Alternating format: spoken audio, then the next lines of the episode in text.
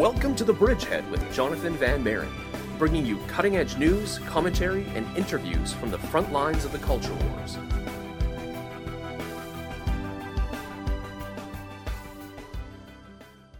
Hello, everyone, and welcome back to The Bridgehead on AM 530 at 1.30 p.m. My name is Jonathan Van Maren, and I'll be your host for the next half hour. Now, the man we're going to interview next has a resume that is extraordinarily impressive. Because what I wanted to talk with you today is about a bunch of the different shifts that we see taking place in our culture. Because we know that the culture is increasingly hostile towards Christians.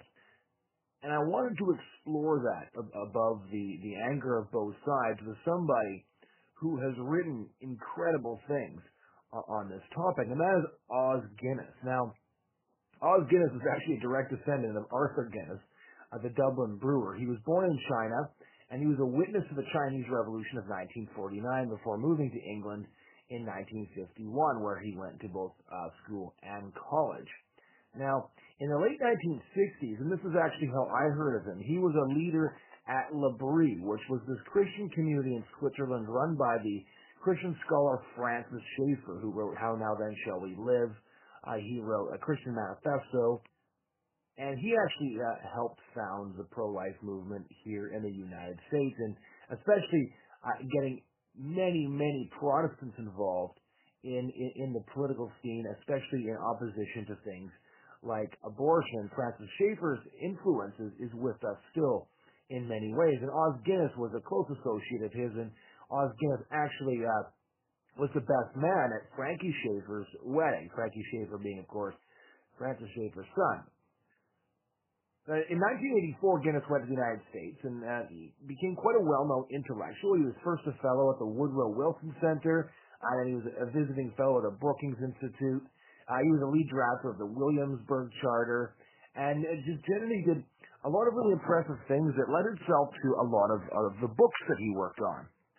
And it, just just to list a couple of his his most recent books uh, that really talk about uh, Christianity and relating to modern culture. He wrote a prophetic untimeliness, a challenge to the idol of relevance, unspeakable, facing up to the challenge of evil, the case for civility and why our future depends on it. The last Christian on earth, uncover the enemy's plot to undermine the church. Fool's talk, recovering the art of Christian persuasion. Renaissance the power of the gospel, however dark the times, and so on and so forth. Now, many of these books are, are incredibly deep in their cultural analysis, as well as uh, in, in, in the solutions that they propose to dealing with these problems and to dealing with these impasses in our culture. So earlier this week, I, uh, I, I called Os Guinness, and we began to talk about some of the ways that Christians can move forward in, in a culture war that seems locked in combat and that seems uh, for Christians uh, to be lost, and that seems for Christians often to be heading towards the point where where Christians are legitimately getting persecuted. So here's my conversation with Os Guinness. I hope you enjoyed as much as I did. Tell our listeners a little bit uh, about what it was like to be part of the L'Abri community, what L'Abri was all about, and what it was like to see this sort of countercultural Christian community developing at the same time when, when all these other counterculture movements were developing as well. Well, the is very hard to describe today because the whole scene that gave rise to it has disappeared. On the one hand, the 60s, the emergence of the counterculture, people hitchhiking, backpacking, searching, wrestling. You could see a crossroads in Europe with, say, six hikers and they'd be swapping books like Nietzsche or Hermann Hesse Siddhartha or C.S. Lewis. And people would say, hey, man, you should go up to, and they'd point to L'Abri. And so we always had 20, 30, 40% of people at L'Abri at any one time who were not Christians. So there was an intense fascination with questions about the meaning of life and so on.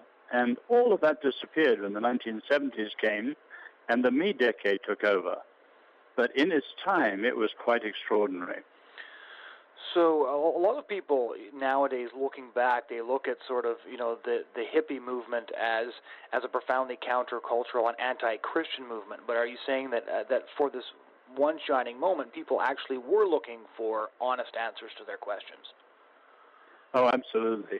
And while people at the time were fascinated with some of the very obvious graphic and immediate things, such as you said the hippies or, say, drug, sex, rock and roll, the real influence of the 1960s is only now beginning to be really understood, and that's in terms of the seeds of the sexual revolution or the seeds of postmodernism. And all of those were sown in the 60s, but they're having their real impact, the harvest of them, now in the early 21st century.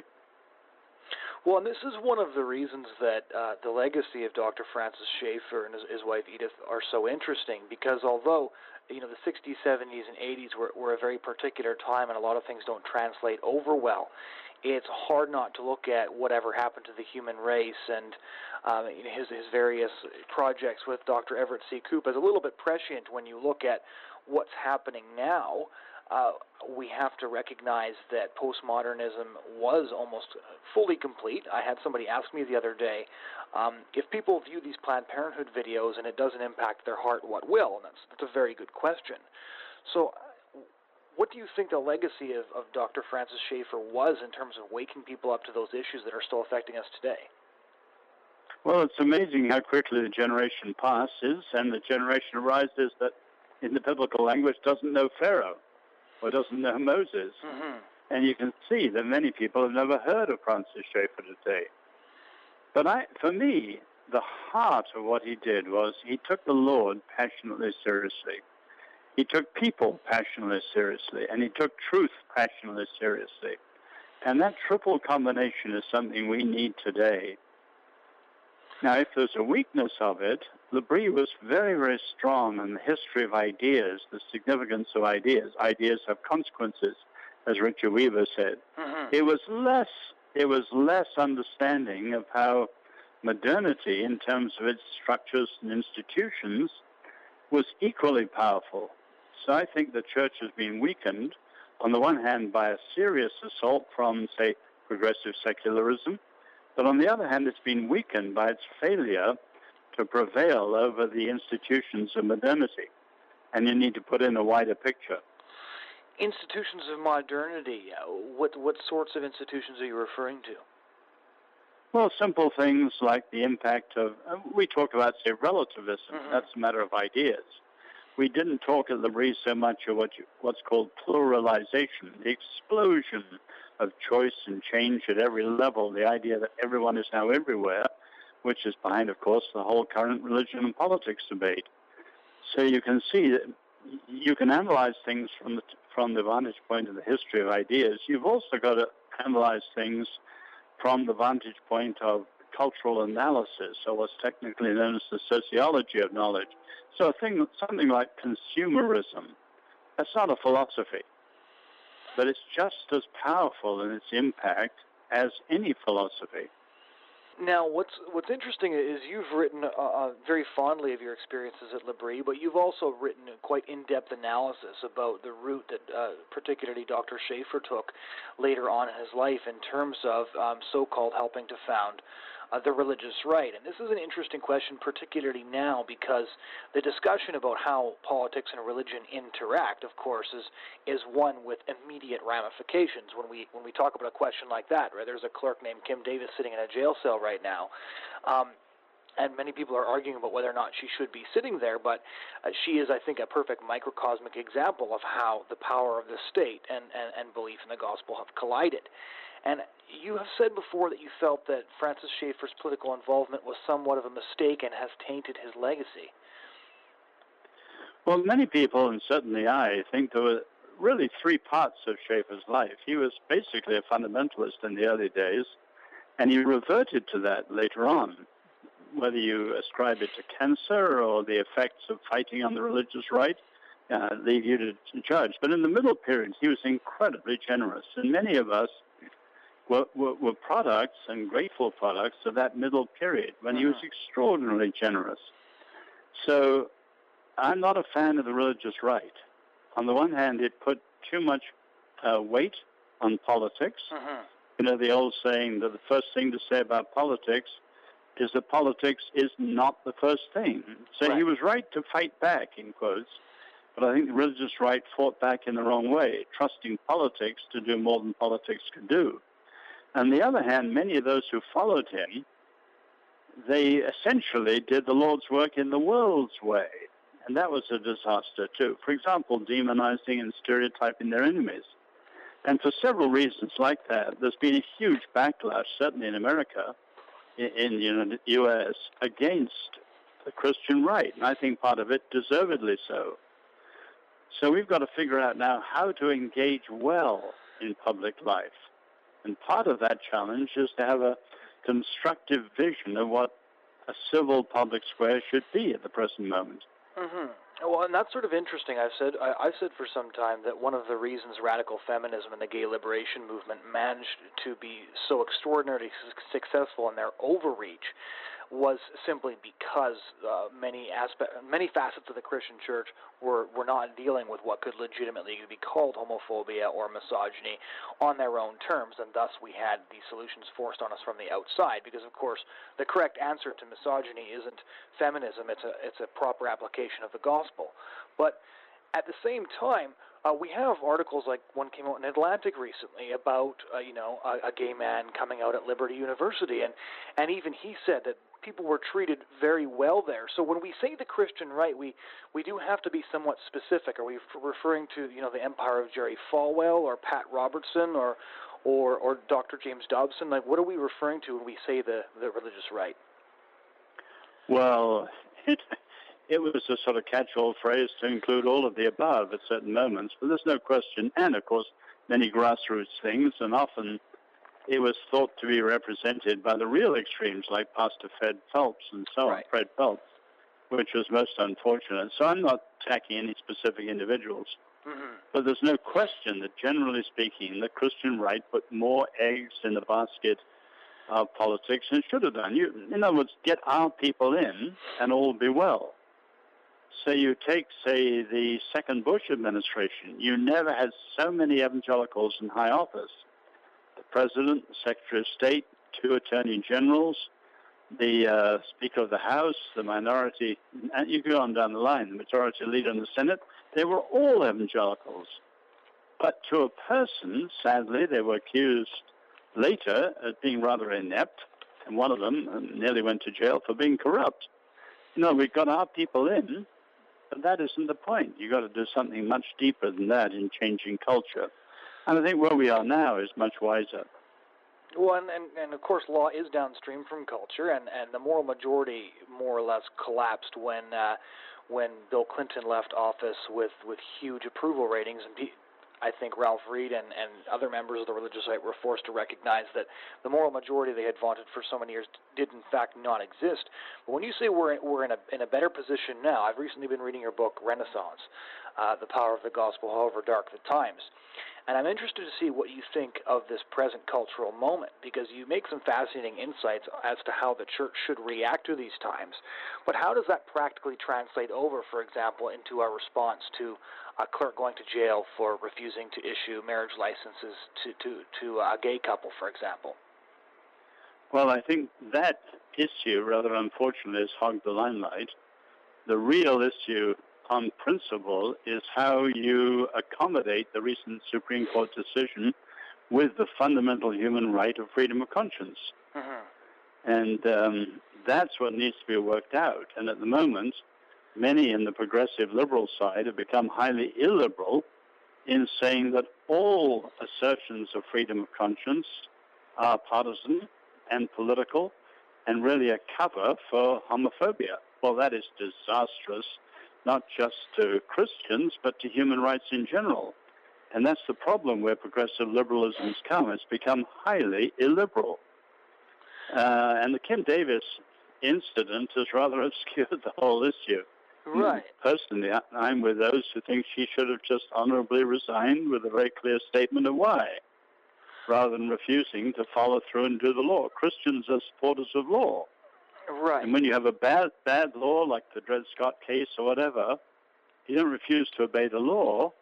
You change the law. We got to do that. But her case, and I understand why the concern. Christians now are in jail because of their stance on freedom of conscience, but it's actually partly obscuring the real principal issue at stake. But when you say change the law, then it, it seems like you're saying Christians should be quite actively involved in politics. Of course, yeah, of course, but in culture right across the board, including prayer. Mm-hmm. And that is just as political as anything. We, there, there, are many things in our culture which we know that by our human efforts we simply cannot change by ourselves. And only God can change. And that used to be a, a simple evangelical understanding. Mm-hmm. At certain points, you need to pray for revival.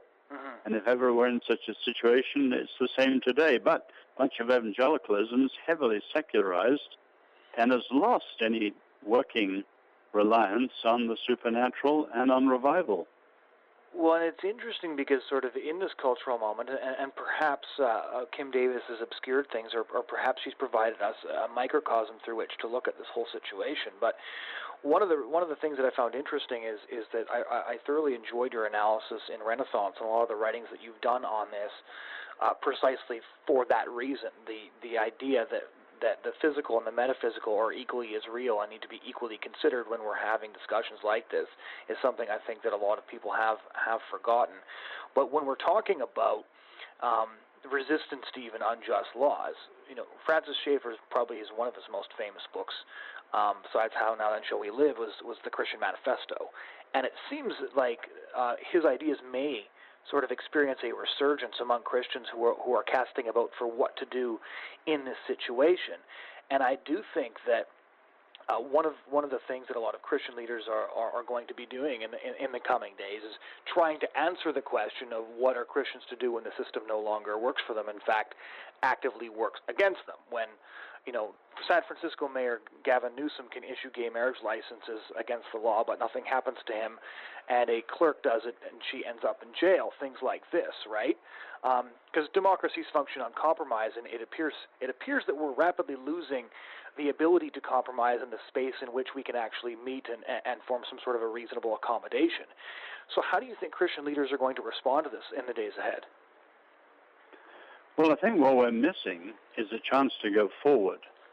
In other words, what's the stake? You're exactly right. What's the stake is the attempted completion of the takeover by progressive secularism of the Jewish and Christian faith as the working faith, the defining faith of the West.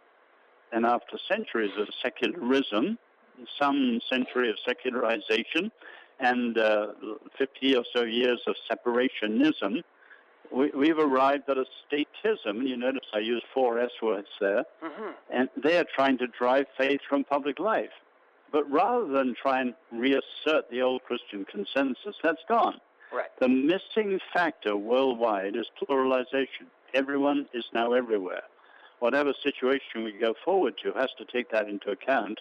And as far as I know, there is no alternative to the vision of a civil public square where you have religious freedom for everybody, secularists included, certainly Christians, and we work out what it means to live with that.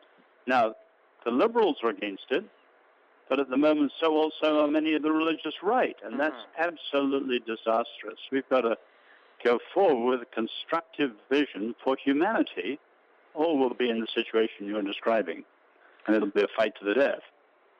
Right. Well, and with the way the United States and to some degree Canada looks, but especially in the United States, because I think that um, when America does something, they do it with you know checkered flags waving. They they do it much faster than we do here, and we're seeing that with with the gay marriage debate. Things that took us ten years to get around to, uh, it took weeks in the U.S.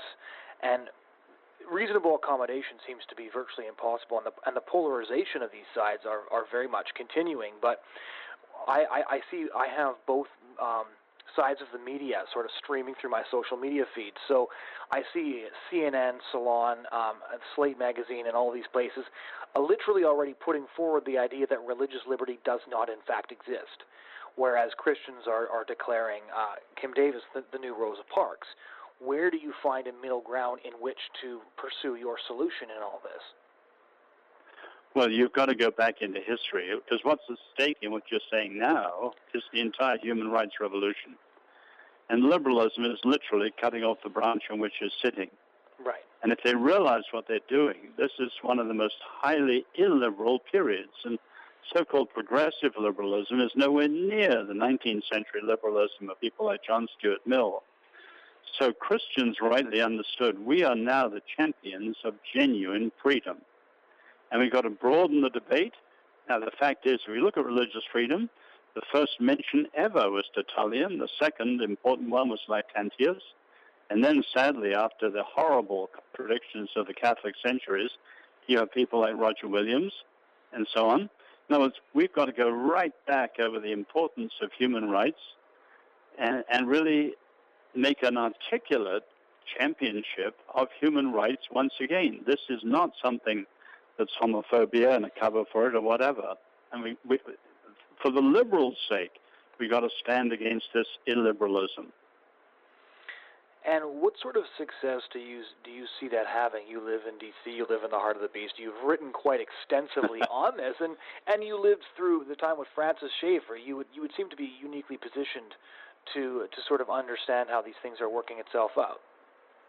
Well, I don't think that on this sort of level, Schaeffer's much of a help because he's appealed. Well, put it this way: he, he's demonized by the left for understandable mm-hmm. reasons. Mm-hmm. I was once introduced at Columbia University by the president, who went out of his way to underscore I was quoted disciple of Francis Schaeffer, and by that he clearly meant to box me. And at the end, he came up, shook my hands, and said, I'm sorry I introduced you the way you did. I see your position is quite different. In other words, Schaeffer today, demonized by the left, lionized by the extreme right, he's appealing to the frustrated and the angry, and that's very dangerous.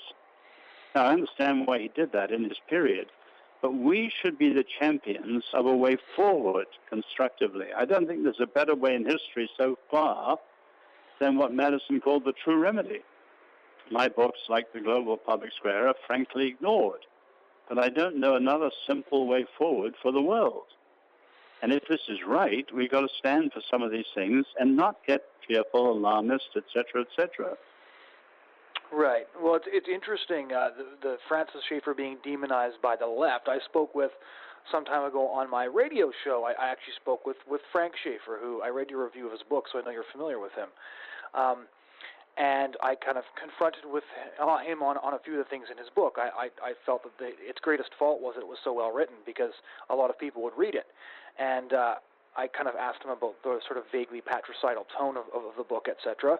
And it, it was quite interesting because he, he the interview was with him was quite schizophrenic in terms of he would flip from saying wonderful things about his father and their closeness to borderline uh, unhinged things about his father's position in the Christian right. And you know he goes on TV all the time to call Christians the village idiots and things like that. But when confronted in an interview, uh, he's quite different. So do you think that he's perhaps had a hand in the in the demonization of his father? Because he's almost used his father's position uh, and, his position as the son uh, to gain credibility on the left, which is why he gets interviews with people like Rachel Maddow quite frequently.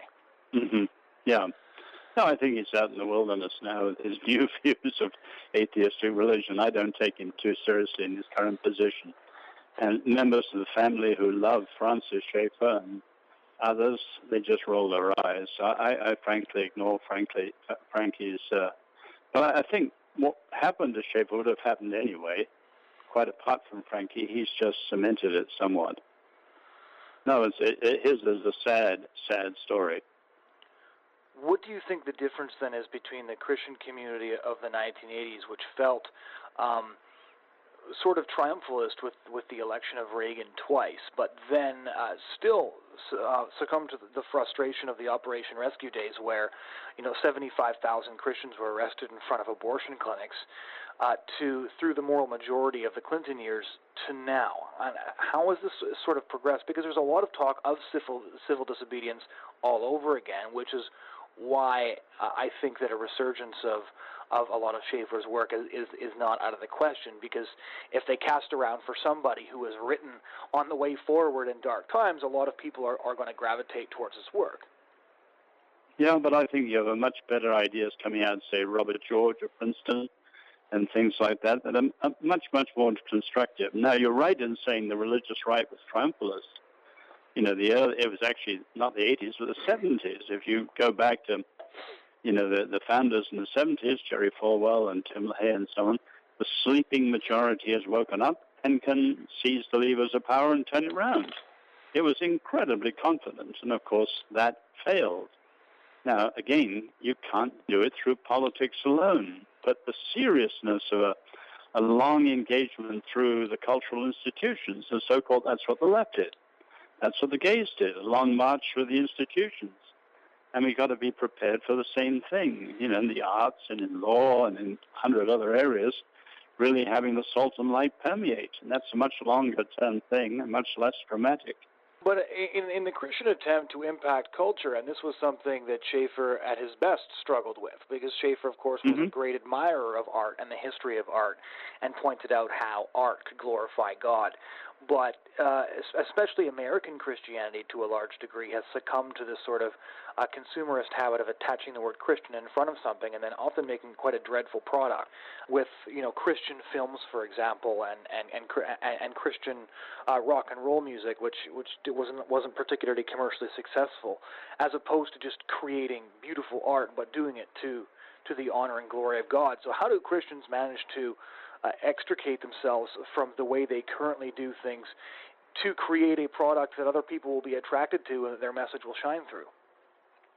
Well, it takes time. And part of why it takes time is you have to learn from the bad mistakes. But you can see, say, in film, how far we've come from the incredibly well-meaning but rather saccharine Billy Graham films, for example. I love Billy Graham, but not many of his films. And you can see some of the best of Christian films today are light years from that. It'll take time, but I think we've got to, you know, just keep on in this same direction. No, put it another way. I'm actually writing about these things now, a companion piece to Renaissance. In a way, you know, Arnold Toynbee talked about challenge and response. I tried to write the response before the challenge. In other words, we trust in the power of the gospel, however dark the times. That's Renaissance. I'm now writing the other one, trying to describe the real scale of the challenge we're facing, which is much, much bigger than many Christians realize. It's not just a matter of politics. Uh, I should be finished in the next couple of weeks, but it won't be out till next year. So when you talk about the, the sheer scale in Renaissance, you discuss three main threats that are that are facing it, which was is Islamism from the Middle East, uh, totalitarian philosophy of the illiberal liberals, and then the self-destructive cultural chaos of the West's own chosen ideas and lifestyles. And that last one there, I'm quoting directly. So you say there's these three threats uh, that are facing the Christian community, and when you're talking about the scale, then. Um, uh, what do you mean by the sheer scale? Are you just referring to these three ideas, or you've expanded on this even further? No, no, expanded much further on the whole notion of modernity and what we're up against in, in, some of the features of modernity. But, you know, just take, say, the secularism, which you mentioned, I mentioned. Much of it, we're dealing with stick figures. You know, people think that with a book countering Richard Dawkins, you win. Right. Now, the simple fact is, on two levels, we've got to face the uncomfortable fact that much of modern secularism – is the bastard son of the church. You know, if you go back to the Greeks and the mm-hmm. Romans, and even just before the Renaissance, there were atheists, always atheists. What made them aggressive, militant? And Edmund Burke discusses the rise of this way back when. What made them is their reactions to us. And you can see that generally with secularism, as well as individual secularists, like, say, Christopher Hitchens' own story or Bertrand Russell's own story. Mm-hmm. We've helped to produce the militancy of those who hate us as secularists. But not only that, they are the essential partners we can't avoid. Uh, we were talking earlier about the civil public square. Right. Christians and secularists are two essential partners. We're highly unlikely partners. But unless we forge a co-belligerence with them, in the name of freedom for everybody, uh, the Western world's finished. And so we've got to see them not just as stick figure enemies or new atheists only. We've got to see them as potential partners. We've got to win to discuss what it means to live freely with our deep differences, with justice and order and so on. Right. We've got to have a completely new view of some of these things. So bridging that divide would be difficult because there are new atheists who believe precisely that, like Ayaan Hirsi Ali, for example, who, uh, to the shock of many Christians, because her her faith as an atheist appeared more muscular than that of the Archbishop of Canterbury, actually advised that Christians proselytize Muslims because she said, although I'm an atheist, I recognize that my freedom is much safer in a society based on Christian principles than one based on Islamic ones. But with with people like Hitchens, who not consider him an atheist but an anti-theist, and, and Richard Dawkins, who has, uh, has has devolved quite far in terms of saying sort of a lot of a lot of uh, crazy things, even though he's a very intelligent man. Um, how do you bridge the gap uh, with a lot of these people? How do you get well, over the, demon, the, the new a- the new atheists in that form, you know, are, are not the whole of atheism, and uh, I think they're on the way over the hill. Dawkins is a lonely man in Oxford, and many people view him as a fundamentalist atheist as an embarrassment to their cause. But equally, you know, it, we have people like, um, bless his heart, Pastor Fred Phelps is right. an embarrassment to the cause, right? Um, and so on. Um, so I hope people don't see Christians as Pastor Phelps, and I wouldn't see atheism as all Richard Dawkins. So and so on. So there are, there are many more. You take someone like, this is quite a different discussion, but say the homosexualists, you've got Jonathan Rauch or mm-hmm. uh, Andrew Sullivan. They are pro-gay activists who are very aware of the importance of freedom of conscience, and we've got to work with as co-belligerents with some of these people very carefully. Right. Interesting. Here's one other question on on uh, how robust Christians can resist cultural threats. Is there's a lot of uh, there's a lot of, um, of, of, of sort of shouting and, and threatening about about how Christians will react to these things. But on on the flip side of it, which is how I refer to you know John Oliver, Jon Stewart, Stephen Colbert, have done a fantastic job of combining scathing humor and moral outrage. Um, and and Christians are, are quite frankly terrified of a lot of these people. We and we've entered this this generation where I, I think one of the most powerful tools of the left is is there wittier and funnier atheists like Jon Stewart and and the other the other members of the late night crew that also you know regularly advocate for for, for gay rights and the, uh, the, the the transgender issue and, and things like that and and proselytize for those issues quite successfully. If Christians can't even handle you know the mockery of of, of our culture, how are we going to be able to handle and, and withstand the, the civil persecution that seems to be quite likely? Well, no, I, I agree with you totally on that one. You know, but we should first go back to our Lord. He told us to expect all sorts of, of troubling things, including persecution and so on. And, and in fact, he says, "Woe is us if everyone thinks well of us," and we've had too much of a period of that. But thank God for the my my new book out this summer is called Fool's Talk, which is a recovery of the subversive dynamic. Uh, I'm interested in persuasion, but of mm-hmm. things like humor, comedy, and so on. And thank God for people. He is not yet at that cultural prominence. Eric Metaxas is every bit as funny as Stephen Colbert and Jon Stewart. And yeah, so he's on. phenomenal. Yeah. Uh, yeah, and, and so on. And we're recovering all these things, thank God. We should start with the basic biblical teaching have no fear. God is greater than all. God can be trusted in all situations, including, including our crazy one. And so we should go out without any fear with complete faith in God and just live His way. Well, that seems like a that seems like a great place to end. Thanks so much for joining us. You are most welcome. Thanks for having me. Ladies and gentlemen, that was Os Guinness, Christian author and scholar. He was speaking to us from Washington, D.C. Thank you so much for joining us for this program. And please join us again next week for, for a very interesting program on the unfolding Canadian election and how Christians and how social conservatives should respond to that election. Thank you so much for joining us, and we hope you have a great weekend.